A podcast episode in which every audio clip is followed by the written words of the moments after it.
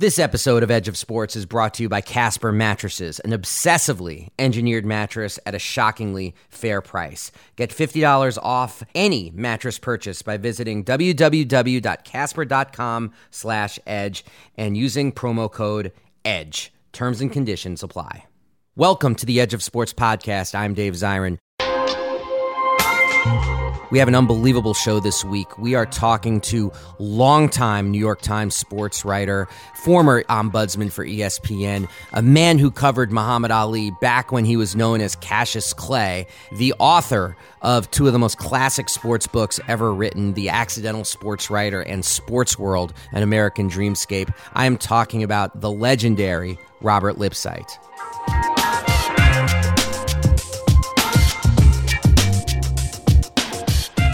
Muhammad Ali made possible Joe Namath, Billie Jean King. I mean, he kind of opened the way for people to stand up for whatever principles they had.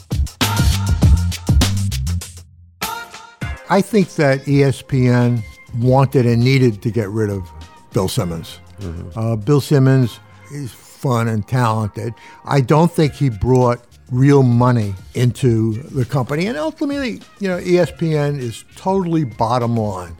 Trump is the exquisite exemplar of the worst features of jock culture the bullying, the domination, never say you're sorry, never apologize, the need to win. It's not even enough to win, but you have to dominate and stomp the opposition to the ground.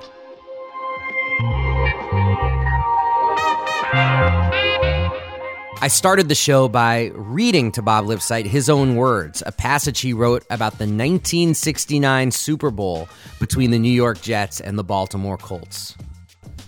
Well, I got to read this to you. Okay. And just get your reaction to it. Bob Lipsyte, this is from something you wrote for the New York Times, January 18th, 1969.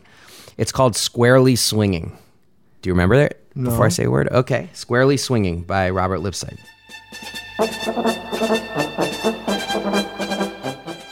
Super bowling, therefore, is limitless in its potential. Are you a fleet footed young crackerjack on the agency team? Well, you might check out the possibility that NBC will raise the price of commercials on AFL games now that a certain parity has been established with the Columbia Broadcasting System and the NFL. Are you a line busting seminarian concerned lest God is alive but eager to retire and let Broadway Joe Namath take over? Too many people seem to think that Namath, an alleged swinger, will affirm the advertised revolution in contemporary morality. Actually, Namath is a square throwback to the days when boys played poker, drank whiskey, stayed out late, chased girls, talked tough, went after and maintained a demanding and responsible job, and demonstrated loyalty, honesty, sensitivity, and affection? Or are you merely a football fan who would like to see again and again and again how Matt Snell broke through the right side of the Colts defense, how George Sauer beat Lenny Lyles, how Gerry Philbin and the Rolling Stones jammed up the Baltimore offense? Well, you are going to get a Super Bowl full. There will be one minute commercials and specials and ads and skywriting and monographs and PhD dissertations and magazine, newspaper, and book analyses that will make Bull Run seem as inconsequential as a football game. And to top it all, American Airlines has announced the showing of the Super Bowl film on flights to California. That, a drink, and a stewardess might just get us all through the patch of chop guaranteed to last until next season.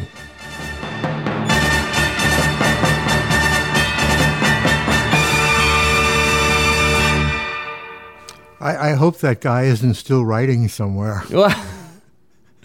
but there, there, there's so much to unpack there in mm-hmm. what you wrote. I mean, what did you see in the Super Bowl of 1969 that allowed you to see that it was going to become something far bigger than just this championship game? Because that's what I read in this. The seeds yeah, of but you I mean, seeing I, I th- this is going to be huge. I think, Dave, the, the question is, what were all the other guys doing? It was all there. Everything has always been. I mean, that's the beauty of sports. Everything's out there. It's kind of line. It's not like politics or foreign affairs. It's very obvious, And the only way, hey, we're in New York, unless they're coming after us. Yeah. um, the joy of sports is that you can either really see what's happening and what's going to happen, or you can be, you know, willfully delusional and uh, think that uh, this is Never Never Land. It's Right. some kind of sweaty Oz just for your entertainment. Well, what was it about you in 1969 and so many other times that was able to see it like it was? Well, I think my enormous advantage over everybody else, which still exists, is I don't know anything about sports. Hmm. And I never really did. I mean, unlike you, I was not a jock growing up. Uh, I was not. We'll put a, jock in quotations I was not a sports fan. Well, I know, I know your jersey still hangs in certain gymnasiums around New York City. It's because no one wants to touch Oh. it. It smells so bad. I don't know about that. You know, they talk about you up in Rucker, but I, I I think that you know I, I kind of just thought of myself, still think of myself as just kind of a reporter uh, who's temporarily assigned to sports. Your secret weapon really wasn't that you weren't a sports fan or knew nothing about sports, although that is a great line. Your, your secret weapon is that, unlike most of these sports writers, you actually had a pipeline, a connection, an interest to the very early seedlings of sports sociology. Yeah, and it was also my interest. I mean, I had to do a story early on about the cult of the New York Mets. 1962, brand new baseball expansion team, loses and loses and loses. But the guys covering it, you know, really made this losing kind of epic because they didn't want this team to leave New York too and go to LA. So I was assigned to do a, a big, you know, quote from the New York Times sociological piece on the cult of the Met fan. I said, you know, who do you call up? So I called up Margaret Mead, and uh, you know, last big book was uh, you know, growing up in Samoa or coming of age in New Guinea, and I was horrified. Not only did she take my call, you know, but she went on for hours, kind of balancing, you know, the the cult of the Met fan, you know, against adolescent tribal rights, you know, in Micronesia. Uh, and there you go. I, it's amazing she took your call. Yeah, except I guess she wanted the publicity, right? Yeah. The, the power of sports to make Yeah. that bridge. Yeah. The other part about that little passage I read, which is so striking, is your analysis of Joe Namath, which, you know, most people wrote about him as if he was at the forefront of some kind of revolution because he had sideburns. And you sort of pick that apart and say he's actually very traditional in so many ways. So, who was the Joe Namath that you were seeing? Well, I, I- think that he was uh, a, a neighborhood boy. Uh, and I mean, you could have gone to, I mean, he was from uh, mining, Pennsylvania, but I mean, you could have gone, you know, into Borough Park, Brooklyn, and found him. Uh, and, you know, those guys would, uh, you know, be sleeping around as much as he did if they were cool and good looking. And, you know, some of them were out there.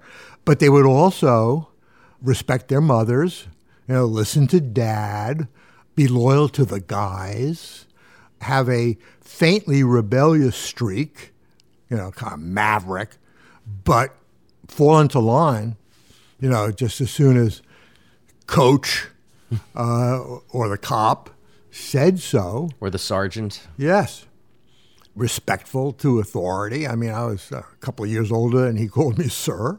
He was a really very nice guy uh, and uh, open and friendly, you know, nice to little kids and old ladies. He, he was really everything that you would want. And, and remember when he got enormous amount of publicity because he opened a bar in New York called Bachelor's Three, which the NFL discovered was, you know, mob up. Mm-hmm. They told him, divest yourself or you can't play football.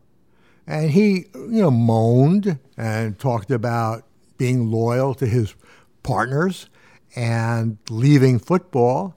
And then he, you know, he caved in and gave up the bar. Wow. Did did your experience uh, around Muhammad Ali give you a bit of a sense of the difference between like what a real rebel looks like and what a sort of made for TV rebel looks like? Did is that what maybe helped you divine I think, that I, Joe I think Namath maybe that did, and let's not not a revolutionary? Yeah, and I mean, you you made a, very good side point there. Is that uh, Muhammad Ali made possible uh, Joe Namath, Billie Jean King? I mean, he, he kind of opened the way for people to stand up for whatever principles they had. If it was just you know, as as kind of narrow as you know a drink before a big game for Namath. And remember, Namath never stayed out all night chasing tail. Namath, usually accompanied, got to bed early before a game.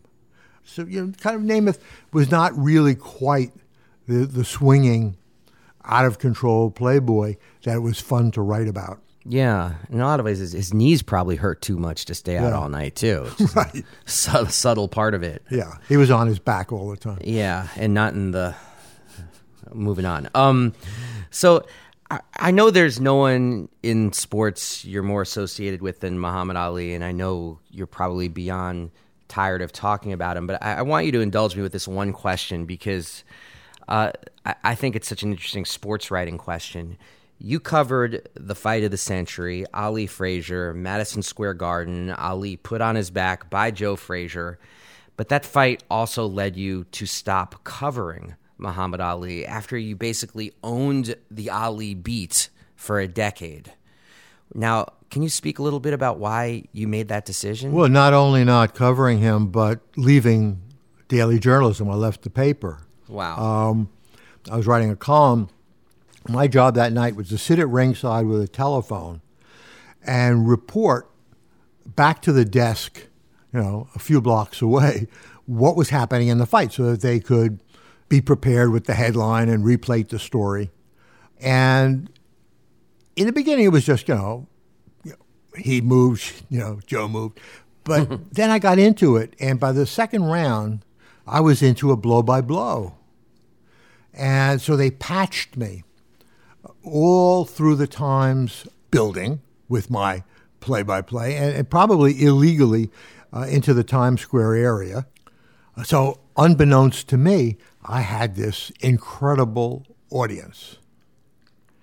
And f- I found out afterwards that everybody who heard my quote broadcast believed that Muhammad Ali had won the fight big and had been robbed of the decision. And it occurred to me that, you know, I was no objective reporter anymore at ringside there. I was so emotionally involved with Muhammad Ali that every time he lifted his hand, I, I saw a punch landing. Wow. Uh, and I, I realized then that, you know, I really had to get out now. That it was it was time to stop doing this. But there were reporters across the landscape who were biased around the question of Ali, either for him or against him. Certainly early in his career, Yeah, you know, but I- trashing I, him I later. started at the New York Times when I was 19 years old, and that was really the only cult or institution or body of uh, ethics or morality that I ever had that really sank in. So I really I believed all that stuff. Uh, I don't know about objectivity, but certainly about you know fairness and uh, being incorruptible and journalism as a calling. I mean, it it it sounds naive now, perhaps, but um, it was important to me then. Yeah, no, it, it doesn't sound naive. It sounds admirable, but it also sounds like a decision that perhaps only very few people would have made, given a similar Well, yes. circumstance. And and it's not because of me. It's because, like it or not, I was at an institution that would back me. I mean, when I, when I started reporting for the New York Times and going on, you know, long baseball or basketball trips with the team, the Times paid for everything. But my fellow journalists on other papers, particularly in New York, got per diem from the club for their food, uh, their transportation and lodgings was paid for. There was a, l- a limit to how far they could go in being critical of the hand that was feeding them. It was tough. It was easy at the times. You know, I mean, when, when Madison Square Garden asked the Times to take me off the boxing beat, the Times was thrilled. You know, mm. ah, he's too tough for you. You know, if it happened to the poor guy at the Post, he'd be back covering high school sports. Mm. Now, the decision you made, though, this this ethical decision, that meant that you missed Zaire. It meant that you missed Manila. I didn't know that then. I know, but I'm just saying, like in retrospect, any well, part of you yeah. regret it? In retrospect, I regret having missed uh, those fights. I don't regret the life that I had during that period. I'm really glad the way things turned out.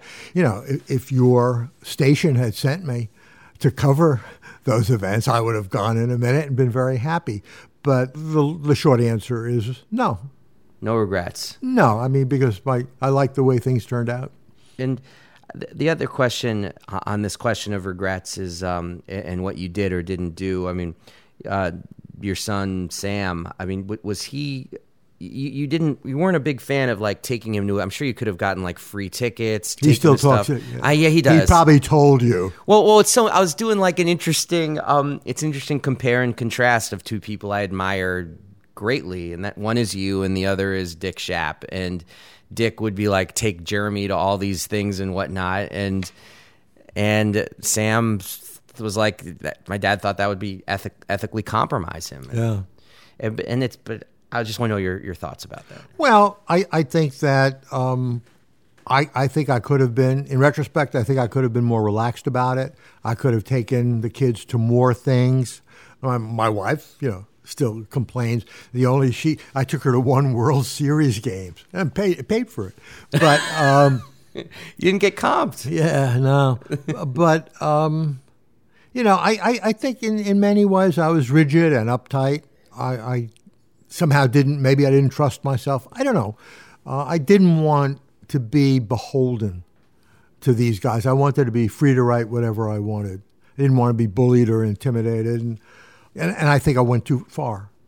That's powerful because I think a lot of people in media today wrestle with that very question because that question of the insider and the outsider right. has become even more pronounced. You have great journalists who are now working for NBA.com, NFL.com. I mean, would you ever have taken a job directly for a league to do journalism for them? I don't know. It was never, you know, in in my time. It's hard to think about it, but you know, what do you think of it conceptually? I I, I think I think you know I, I think I've come to the point where I think that everybody has to make their own decisions on this and how far and uh, comfortable. I mean, I've known White House reporters, you know, when, when they get drunk, they'll, you, will find out that um, maybe they pulled their punches just a little bit because they wanted to be sure that their kids were invited to the Easter egg hunt in the Rose Garden, you know? Yeah. And um, hey, I don't know. I, I, I think that uh, as time goes on, I feel less comfortable uh, being moralistic. Uh, and I think that certainly over the years that yeah, I was more rigid than I had to be. Wow, we'll be back with Bob Lipsyte in 60 seconds, including what he learned about ESPN through being its ombudsman.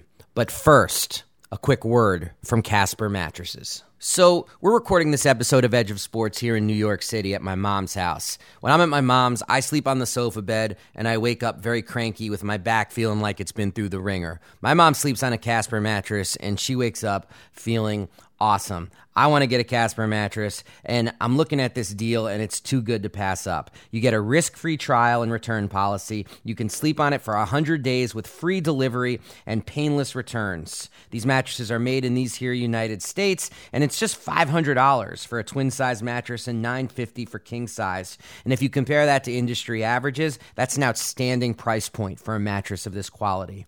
You could get $50 off any mattress purchase by going to www.casper casper.com slash edge and using edge as a promo code. And when you support Casper mattresses, you know what else you're doing? You're supporting the Edge of Sports podcast. You were by far the most impactful ombudsman that ESPN ever had.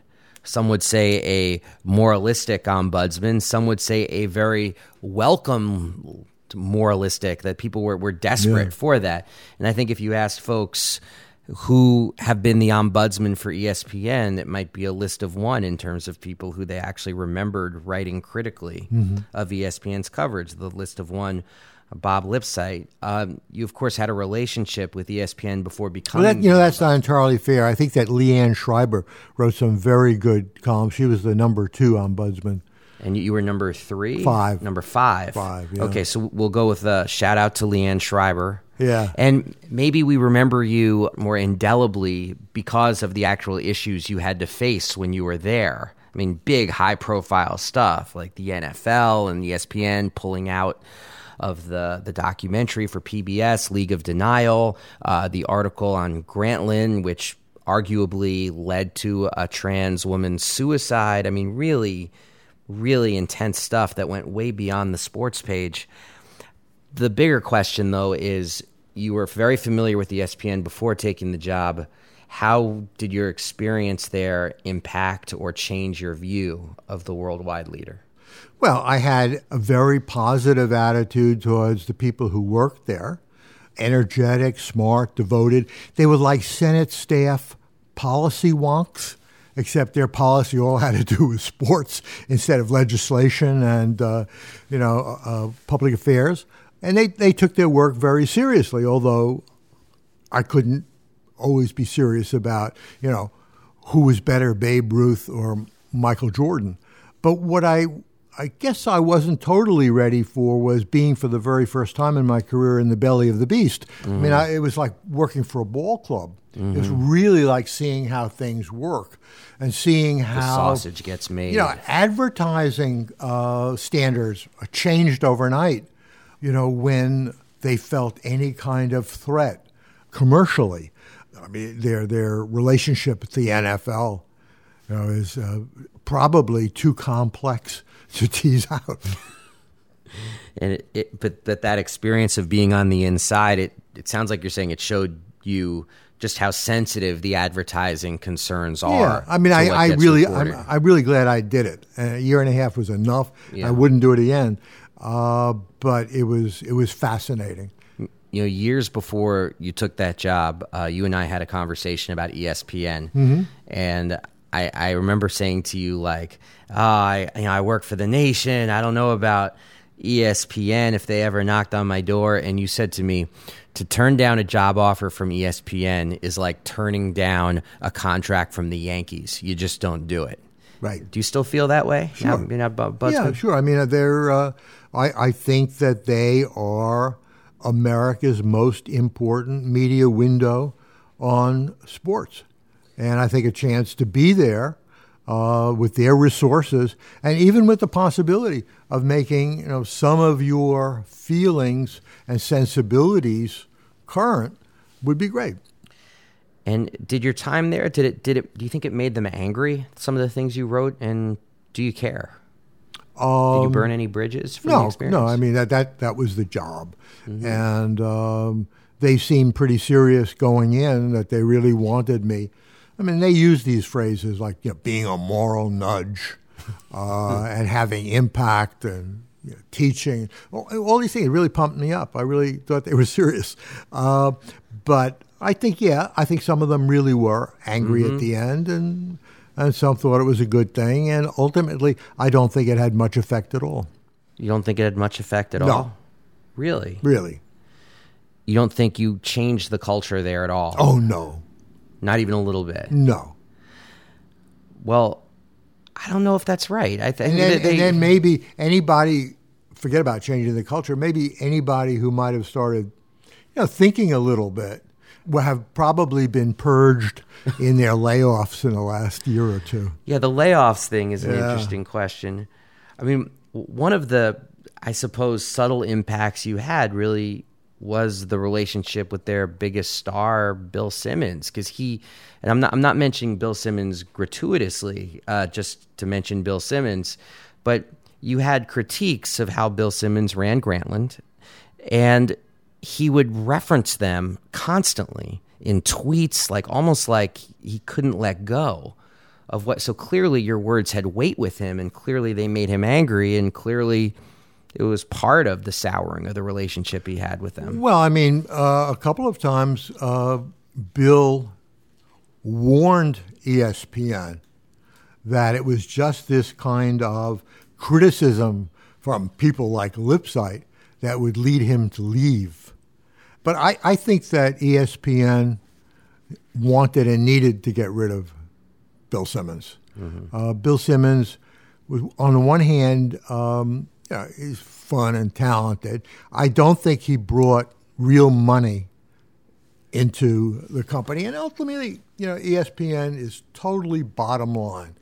And I, I've never been, I've been a lot of places. I've never been in a place before where somebody would roll their eyes and say, oh, the shareholder's going to love this. and, and, and they talked like that at ESPN.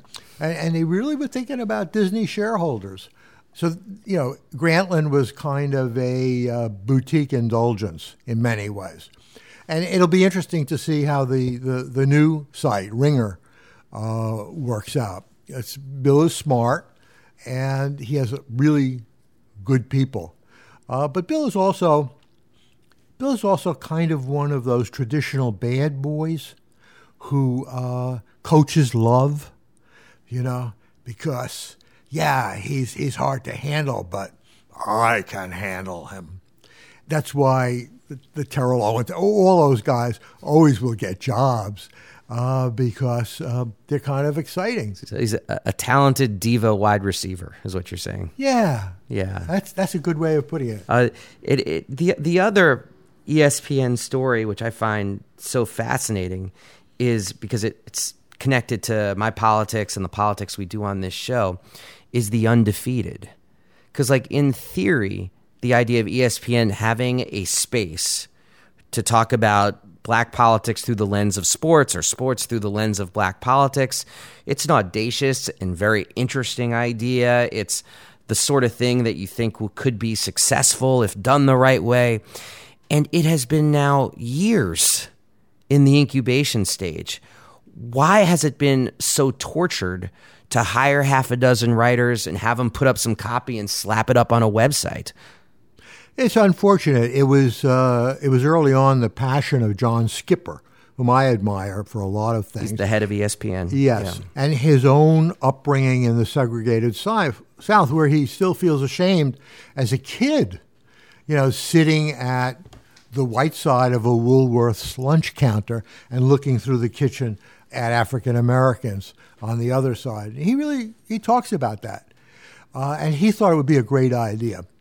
Um, most people in, of power at ESPN did not think it was a great idea, and then even some smart and enlightened people at ESPN thought, well, if we're really so dedicated to this kind of coverage, why can't we infuse it throughout the entire ESPN report.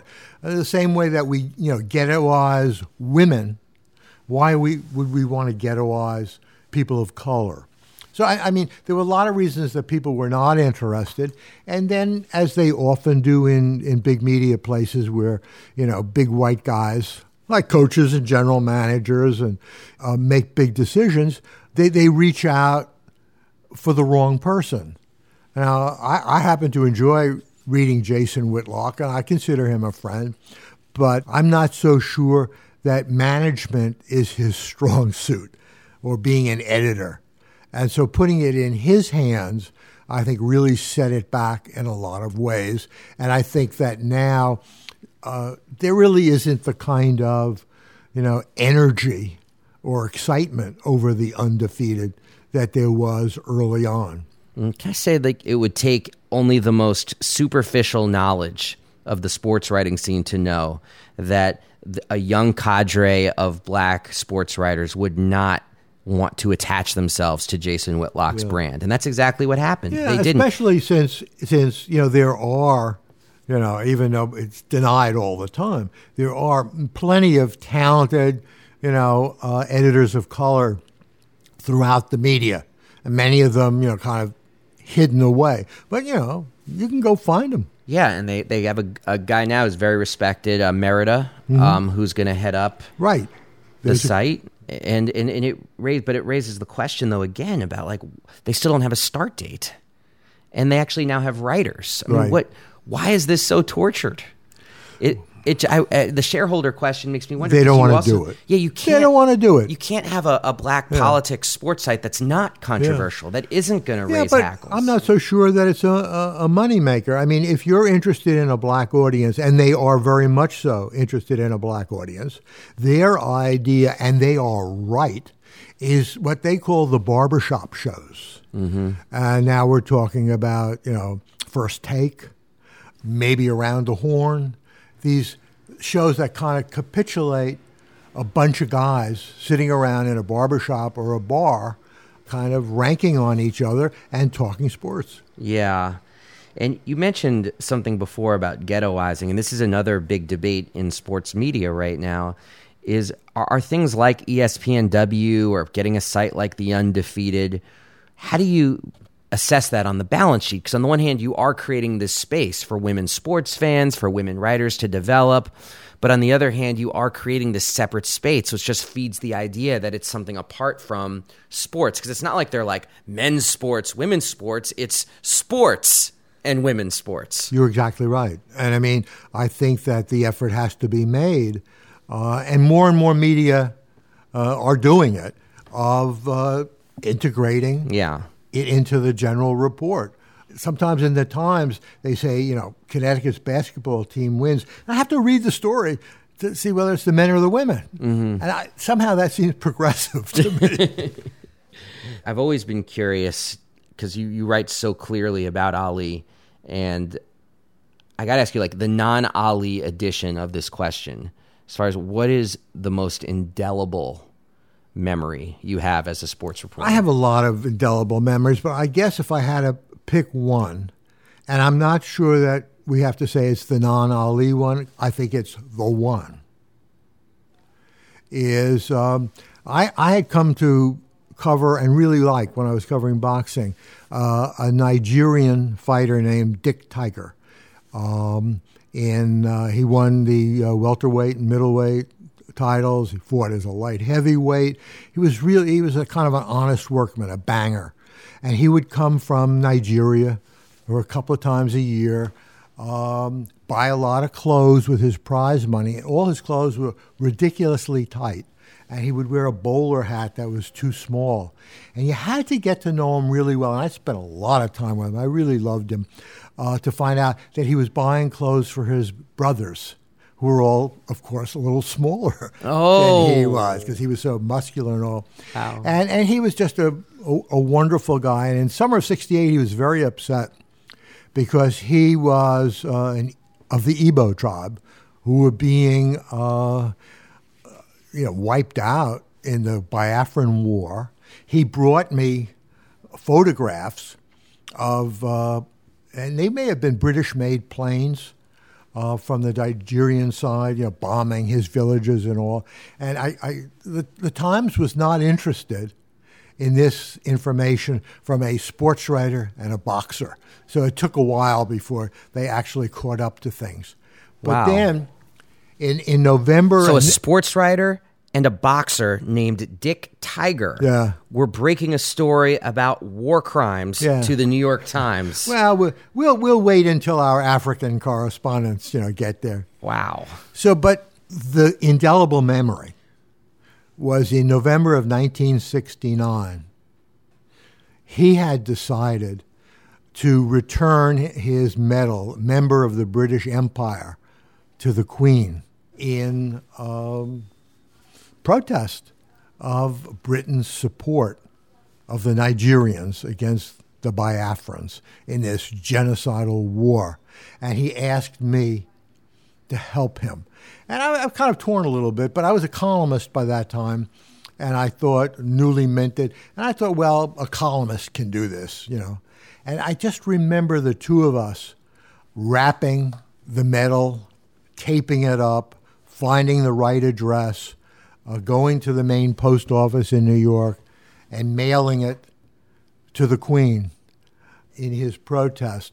And um, the clerk said, uh, was filling out some forms and said, So, uh, what's this worth? And Dick thought for a moment and he said, Well, I don't know, maybe $50, $100. And the clerk stamped no value and then kind of threw the package in. And then, you know, Dick and I walked out of the post office. And it wasn't long after that that his boxing career was over. He became a museum guard in New York and soon died of liver cancer. But uh, that's, you know, I don't know why, that's my most indelible memory. Wow. That's a hell of an indelible memory. Yeah, I mean, just to be part of, you know, somebody, he was so wrenched and so in pain, uh, and his people were being destroyed. Actually, I was thinking about you when I was covering Brazil the and the World Cup, and the police started to shoot live ammo over. The police basically tear gassed themselves. Like they shot tear gas into a crowd where the police already were. And these police officers with gas in their eyes, they took out their guns and started firing them. And it was one of the most terrifying things I've ever seen because they were utterly disoriented. It wasn't like the the cold mechanistic we're going after you. It was a very scared 25 year old Brazilian with a gun and a badge. Yeah. And it made me think about you because I, I was wondering if you ever found yourself in a situation where you actually felt physically unsafe. Yeah, I mean, there have been, you know, lo- actually lots of times. Uh, you know, I was not comfortable in Nicaragua. Uh, I was not comfortable in Mexico. Uh, I was not comfortable in Madison Square Garden, diving under the ring. Why were you diving under the ring? Oh, because people were throwing bottles. It was one of those black white fights.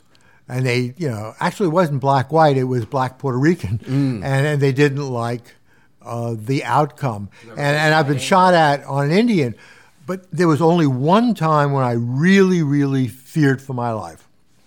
This was in the Ali years, and I had covered the congressional investigations of boxing. And I had written a strong moralistic column that a Las Vegas gambler named Ash Resnick should be banned from boxing. You know, and I described him, you know, um, this big, handsome, evil criminal, you know, who is really controlling boxers for Frankie Carbo behind. I just kind of went on and on. And, um, you know, it was, it was printed. And I was in Vegas a couple of months later for a fight.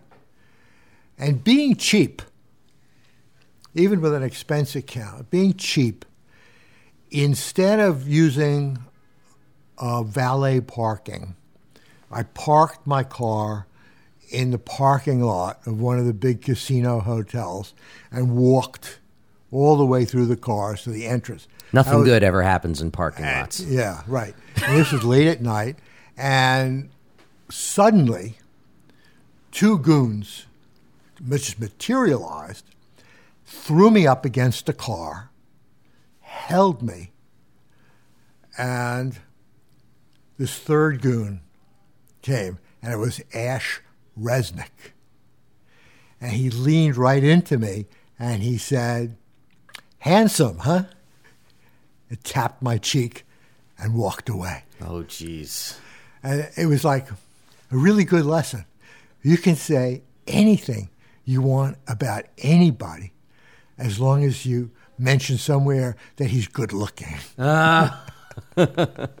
but I was really scared for a moment there. Jeez, that that's intense. But you also you, you mentioned being shot at. Was that on an Indian reservation? Yeah, but um, as it it was kind of a little civil war between two sects, two sides within a tribe. It's on Pine Ridge. Uh, no, no, in, in Onondaga in upstate New York.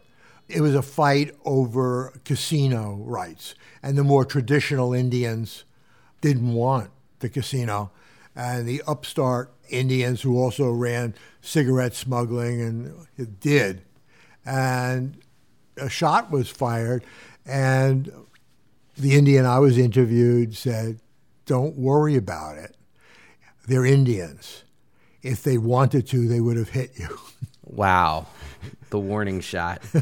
In Onondaga, that's of course my mind goes to Chief Oren Lyons, who is the um, the goalie for Jim Brown's Syracuse team. Absolutely. And Uh, he's my man. And he was the one who said it. Wow, that was Oren Lyons. So Jim Brown's goalie at Syracuse Right. was there saying to, saying it to you. That that that's that's remarkable.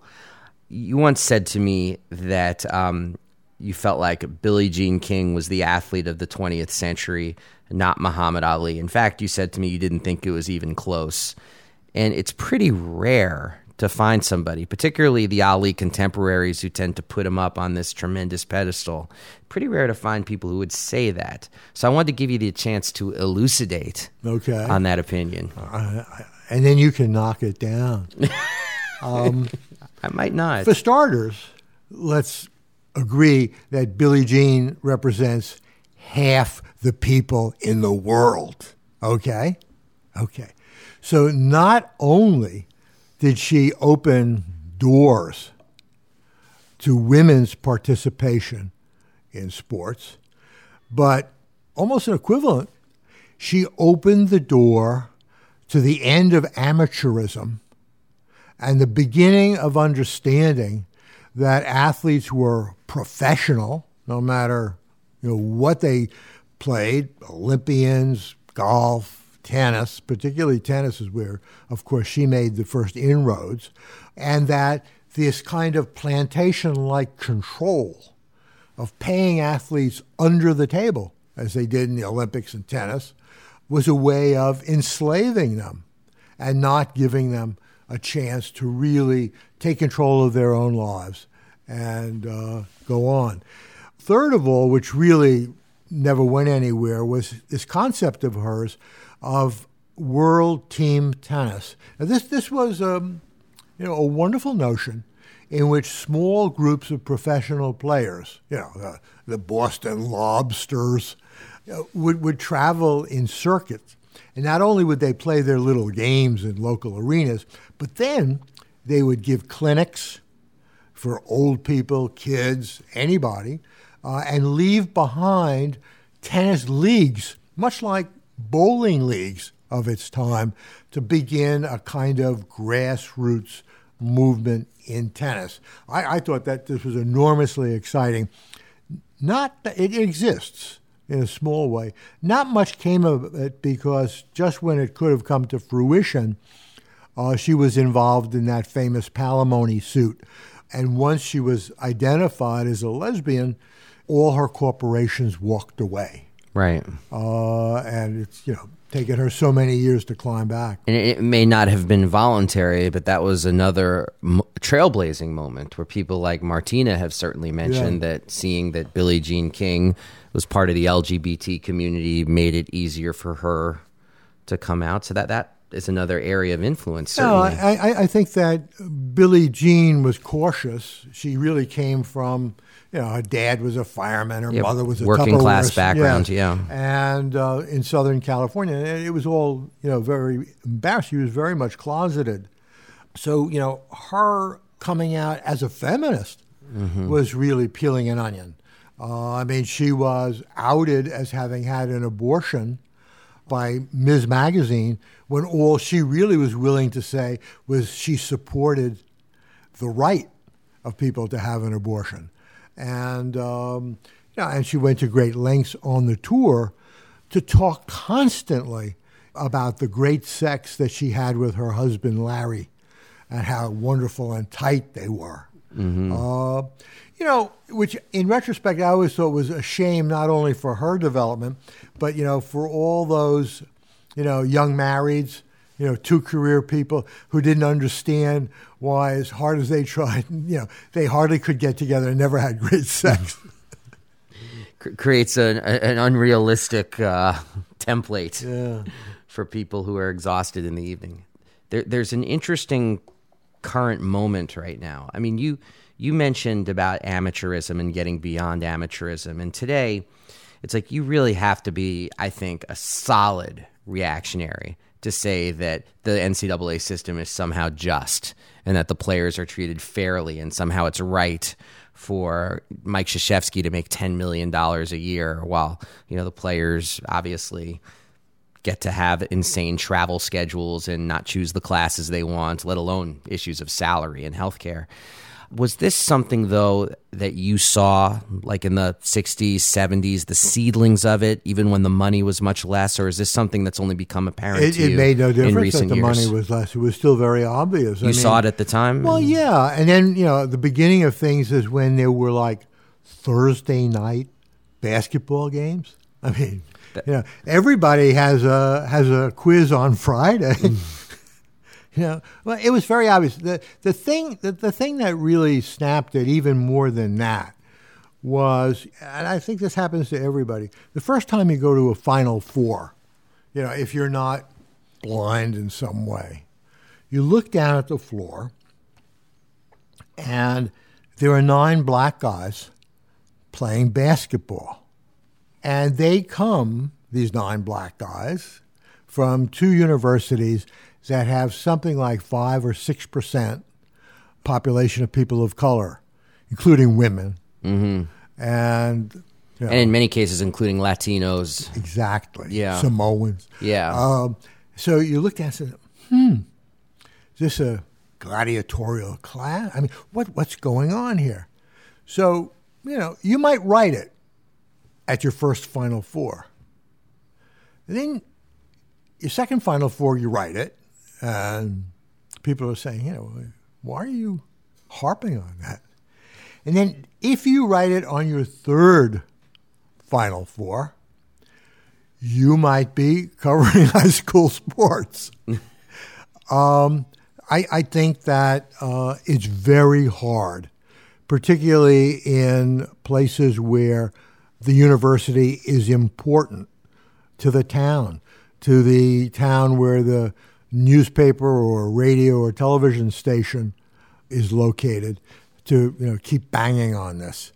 And I think reporters, you know, stop doing it. So I mean, I think it's been obvious to anybody for many many years, and it's only now coming out because because now you can cover the lawsuit, mm. and and nobody can say, hey, you know, why are you You're harping, harping on on this? this. No, there's a lawsuit out there, Right. And and you can you can cover that in some sort of fair way, and, and that's in many ways that's really kind of what you need.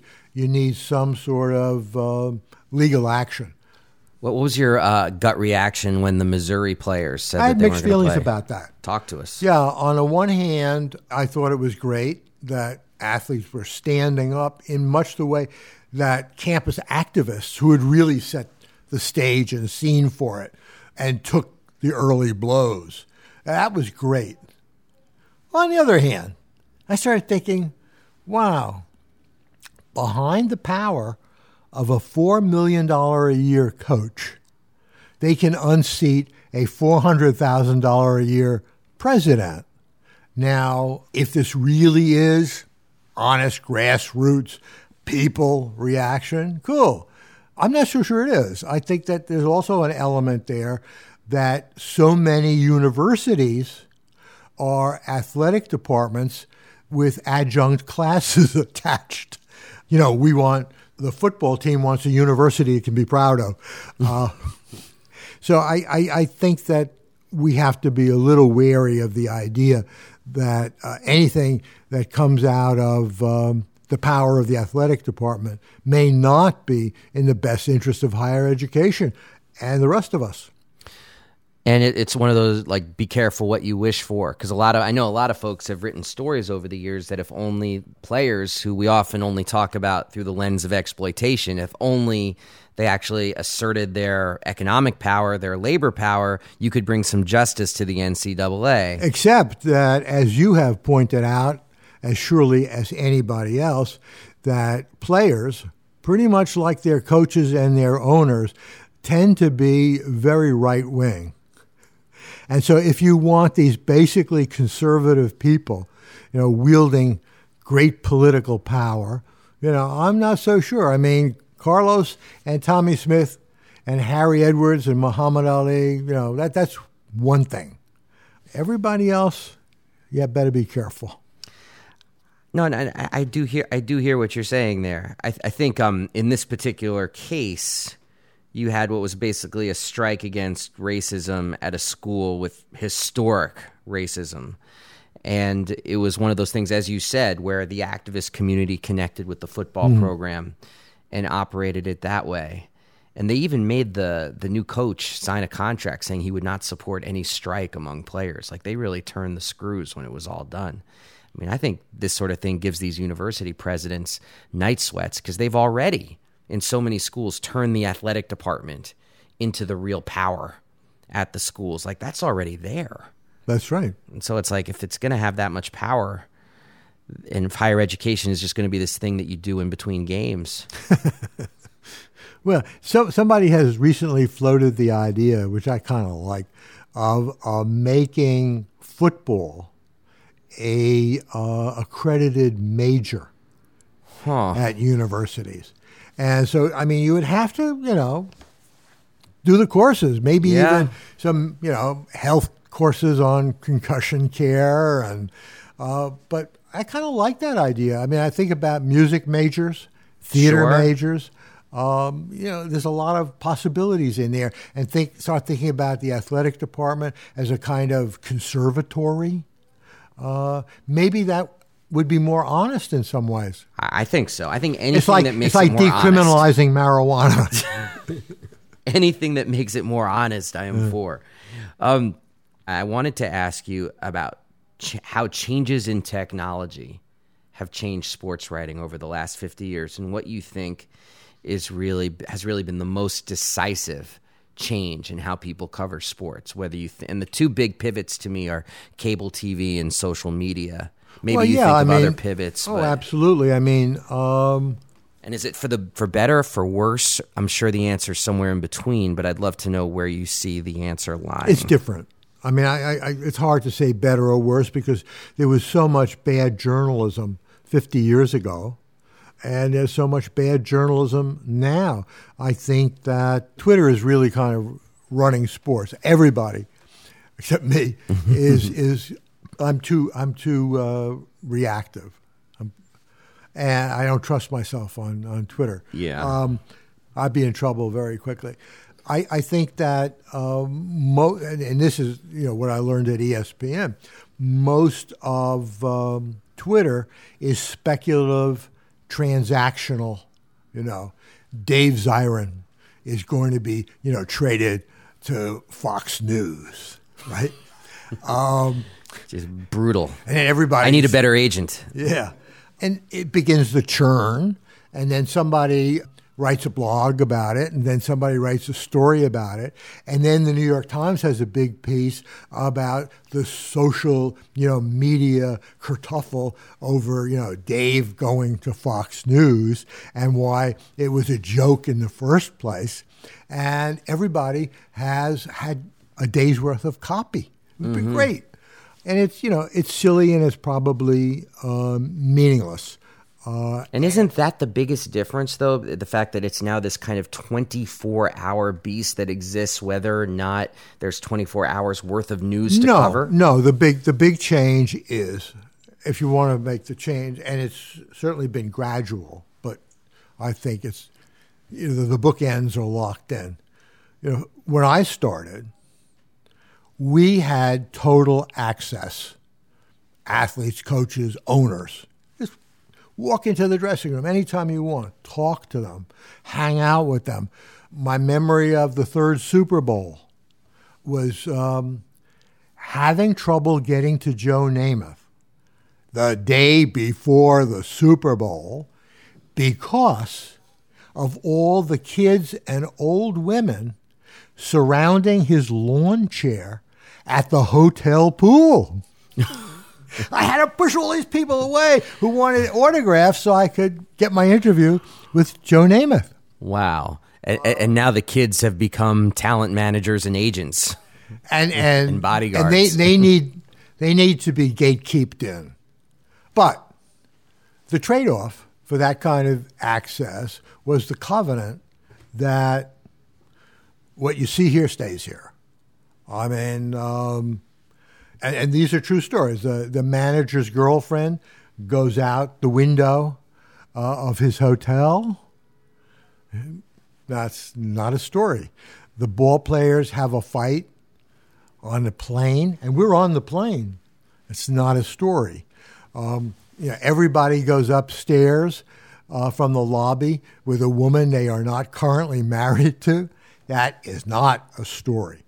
Now, it's adversarial. It's open season. Right.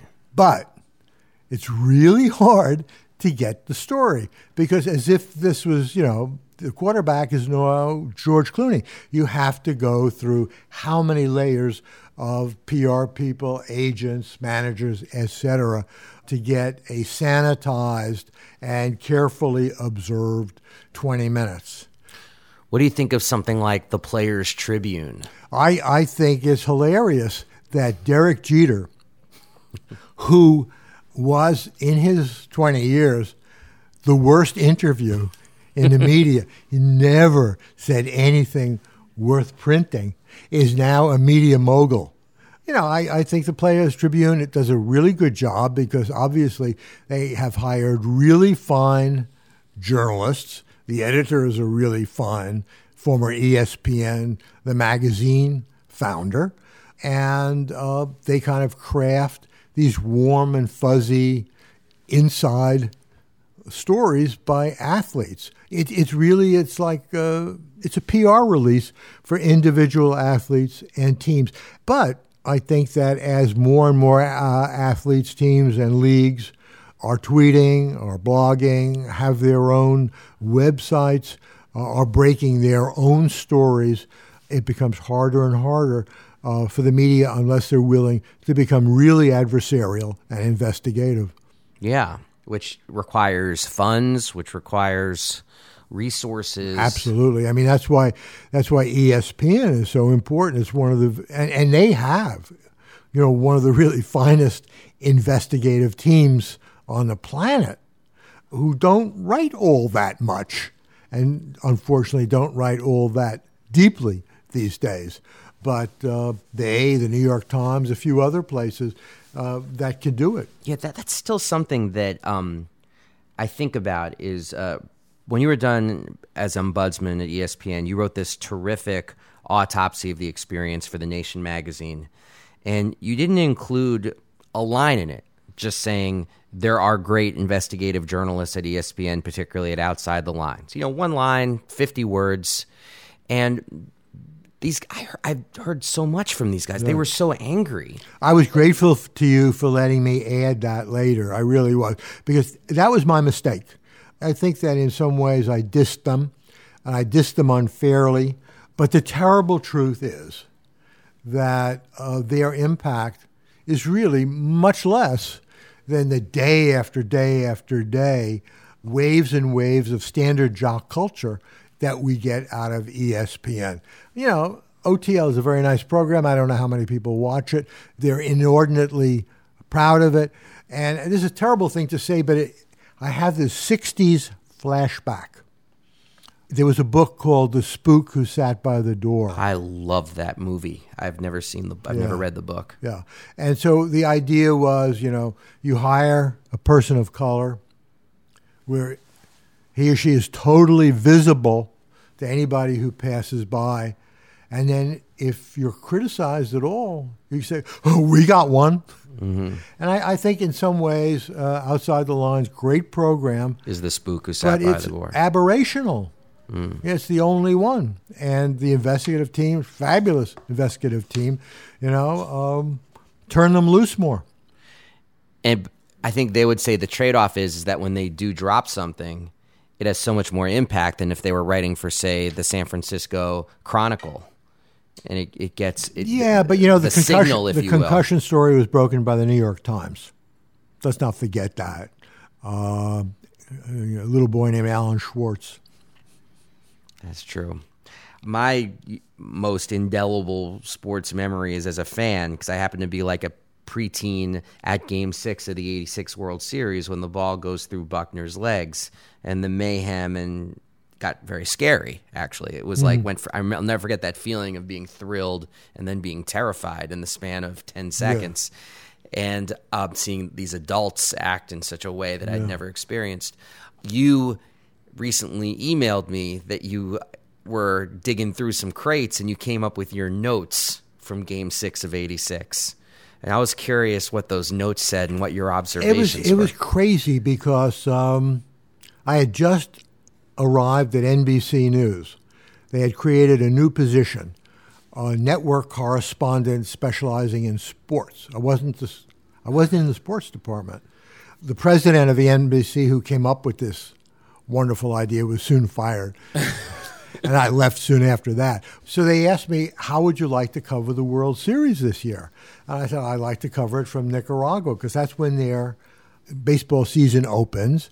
I had found out that Sandinistas were pirating the NBC signal and uh, were in very posh hotels watching the games.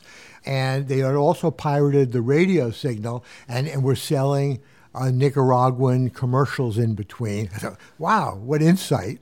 And then the opening of the season, that is amazing. The, the open, the, I actually I wrote that for the Nation, uh, and and they uh, the opening of the season they had little parachutes with American flags come down because remember they had shot down the American. Okay, so I went there, and after a couple of you know stories that I filed from Nicaragua, cooler heads prevailed, and they said you have to come back right now. I mean, you're the sports correspondent. You have to cover the World Series. And I came back just in time for that sixth game to watch the ball go through poor Buckner's legs. You know, great athlete. He wanted the ball. He wanted to help his team. He was willing to die trying.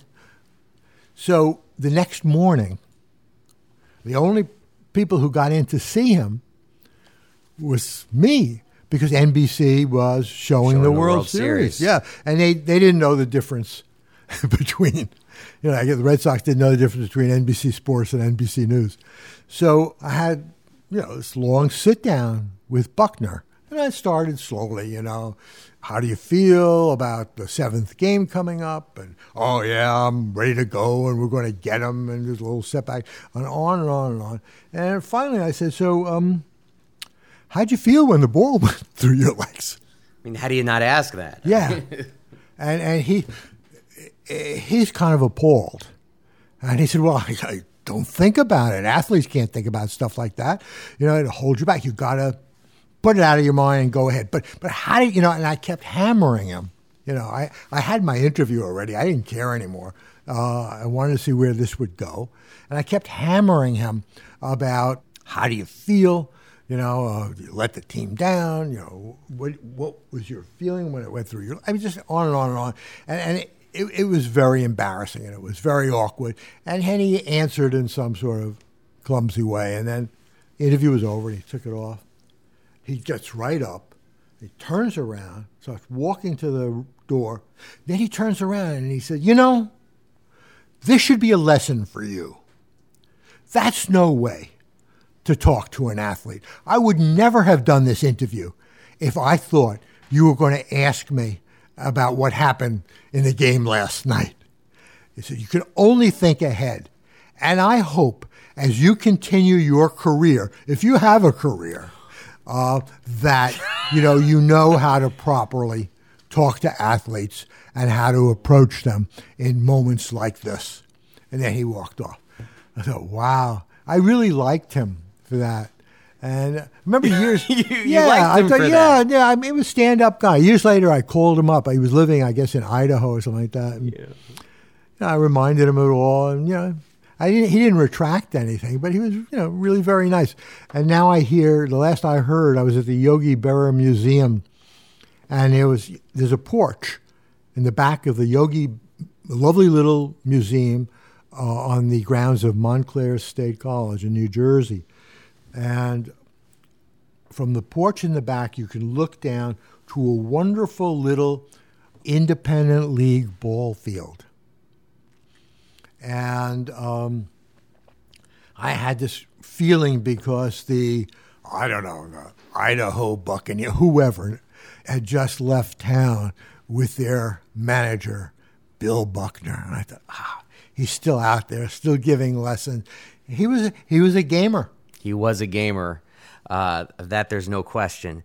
Last question for. I'd be, I'd be like journalistic malpractice if I didn't ask you this because you, you you're a New Yorker of utterly legitimate standing. You've followed politics for decades and decades, and right now you are in the midst of a real New York Democratic primary race for the first time since 1968.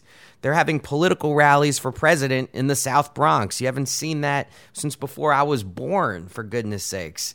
And I would love your read on whether or not you think this is Sanders country or Hillary country and where you fall on this question. I don't really know. I mean, uh, unfortunately, what's overarching everything is that it not be Trump country. Trump is the exquisite exemplar, I think, of the worst features of jock culture the bullying, the domination, the need to win, never say you're sorry, never apologize. It's not even enough to win, but you have to dominate and stomp the opposition to the ground. And of course, Trump's genius is that he really doesn't have an ideology. I've covered him a number of times, and I was always amazed at his read so quickly. I guess it's emotional intelligence. I, I don't know. I guess narcissists have a certain kind of empathy. I could write, look at you and say, Dave Zirin, socialist, bleeding heart. I know exactly what he wants and I will tailor my answer. And he would do that. And, and who knew that he could also do that to crowds? Mm-hmm. Right? I mean, he's, he's, a, he's not the biggest danger out there, but he's right up at the top.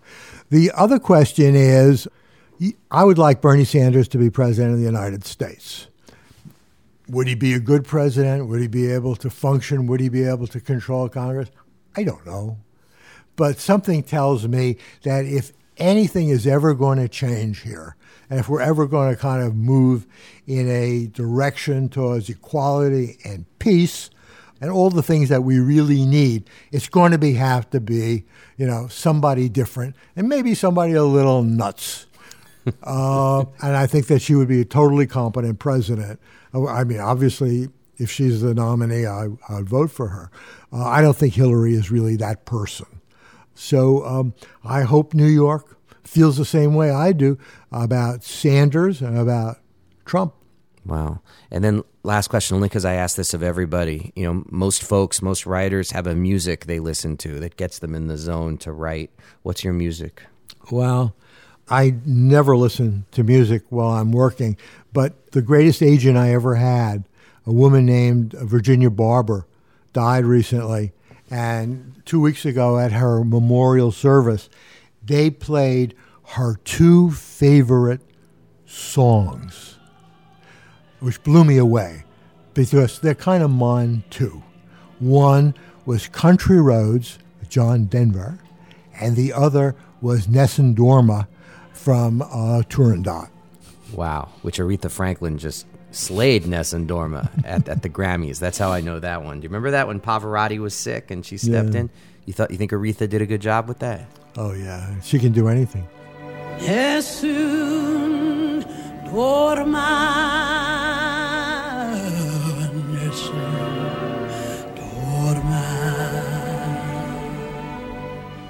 So much thank you to the legendary Bob Lipsyte for joining us this week. And thank you to all our listeners. Thank you for sharing the show, telling friends, ranking it. All of that matters. Please continue to do so. You can follow me on Twitter at Edge of Sports. You can send us email, edgeofsports at slate.com.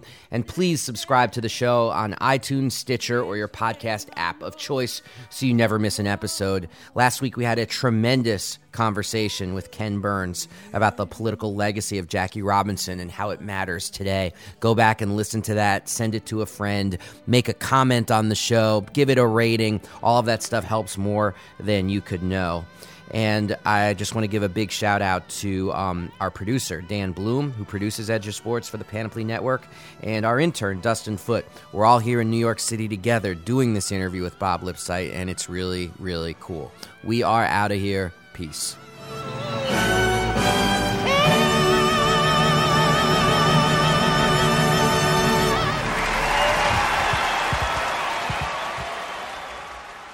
Bob, that was amazing. Did you have fun? Yeah, that was great.